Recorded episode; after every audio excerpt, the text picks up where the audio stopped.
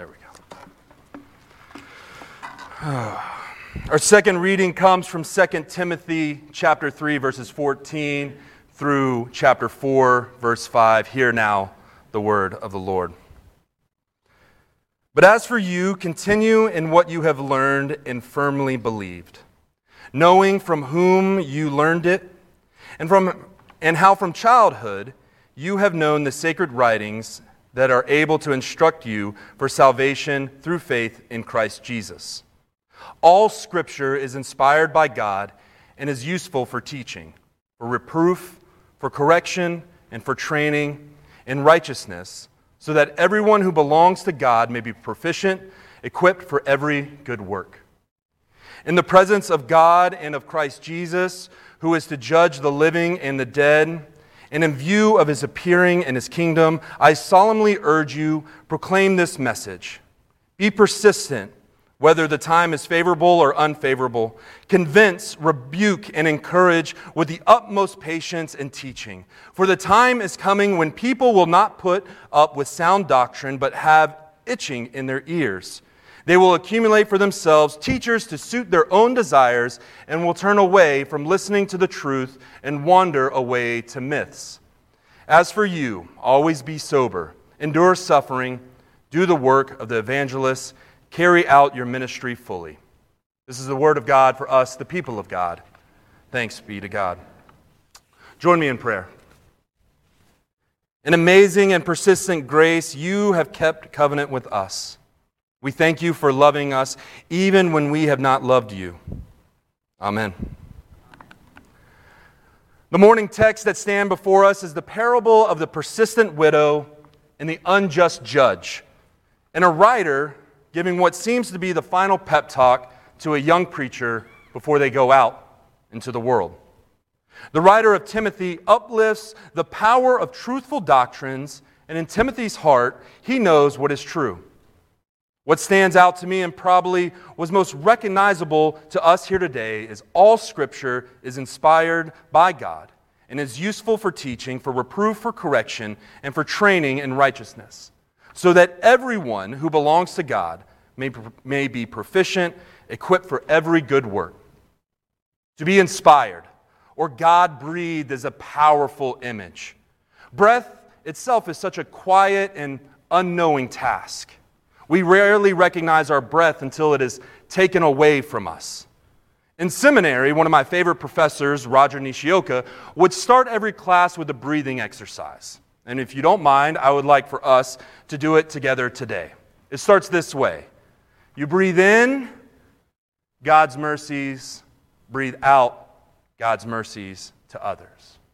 You breathe in, God's mercies, breathe out, God's mercies others. When I think about breath, it reminds me of a great book entitled When Breath Becomes Air. It's an autobiographical book written by American neurosurgeon Paul Kalanithi. It is a memoir about his life and illness battling stage 4 metastatic lung cancer. He writes, You can't ever reach perfection, but you can believe in the asymptote toward which you are ceaseless, ceaselessly striving. Human knowledge is never contained in one person. It grows from the relationships we create between each other and the world, and still is never complete. Our scripture today draws us back to the breath of God entering into humankind and making a living creature. The breath that uh, exists in each one of us. God's breath continues when we even see Jesus on the cross, breathing for the last time, crying out in a loud voice, saying, Father, into your hands I commend my spirit. Such powerful imagery that we can pull from this text. When we become more aware of our breath, we become more aware of ourselves, and hopefully, as the doctor reminds us, we become aware of others. Standing alongside our Timothy text is our gospel reading, today being a parable.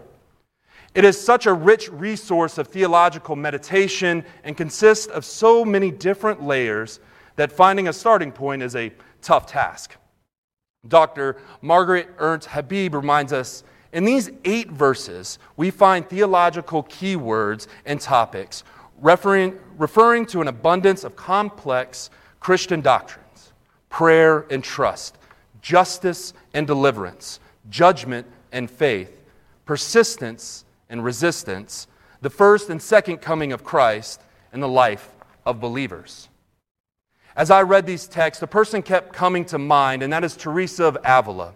If you're not familiar with her, she's a saint within the Catholic Church, lived in the mid 1500s, an overall splendid human being. Justo Gonzalez writes, she felt attracted to the monastic lifestyle from an early age. Although she later declared that she feared it, the, the first convent she joined, the Carmelite convent of the Incarnation, she was unhappy with the, with the easy lifestyle of monasticism and spent as much time as she could reading books of devotion. During the Inquisition, books that she loved dearly were banned. She then had a vision which Jesus told her, Fear not, for I shall be to you like an open book. Her visions became more increasingly frequent. She began to doubt and question herself and look for help from pastors, and they would offer awful feedback and give unsound advice. Yet she persisted. She became irritatingly reverent as she did not let their negativity and lack of trust stop her from who God had in store for her. She continued to be called and have visions that led her to opening a new convent in order to follow the monastic life with a little bit more rigor. Overcoming great opposition from leadership in the area, her visions called her to spread her teachings and mysticism throughout Spain. Teresa is the only woman in the history of the church to have founded monastic orders for both men and women. William Placher writes Her books have a vivid personal quality and yet analyze the form and stages of the mystical experiences with care and detail. Some of the quotes uh, that come from her are do ordinary things with extraordinary love. Or, Christ has no body now but yours, no hands, no feet on earth, but your, yours are the eyes with which Christ looks compassion into the world. Yours are the feet with Christ walks to do good. Yours are the hand with which Christ blesses the world. Sounds pretty familiar, doesn't it? Sounds like a good vision statement for a church. Yet, before we get too excited, there is a warning within our text that begins to swell up and seems to continue throughout time. Even though the church in this text has existed for thousands of years, it seems though as it was written for today, on a scale that neither Teresa or Timothy could imagine. We heard in 2 Timothy, For the time is coming when people will not put up with sound doctrine, but have itching ears, and they will accumulate for themselves teachers to suit their own desires, and will turn away from listening to the truth and wander away to myths. Isn't that not so unbelievably easy today? We can video stream into any church, listen to any pastor, and run to those who exactly see the world as how we see it or even find a place that keeps us feeling great, but without any call to action. Matt Skinner reminds us the warning offered in 2 Timothy um, that can help us here today and realize that the truth sometimes requires us to listen to a broad spectrum of people so they don't always trust only what their ears instead of what, what they want to hear. We become complacent or consumers in the church and we begin to just ride it out not really wanting to adhere to the call of discipleship. We look at the term of disciple and think that's for someone else, but it is for us here in this room gathered together. Even here at Southminster, we created a vision statement to be the head, heart, and hands of Jesus Christ, driven by God's love for our church and the world beyond. We are called to be more than just consumers in this world. And if there is anything that our gospel lesson and St. Teresa teaches us, is to be persistent, to not sit on the sidelines or be denied by the establishment, but listen to God. Feel the nudge of God's call on your life and go do it. For all glory be to God and God alone. Amen.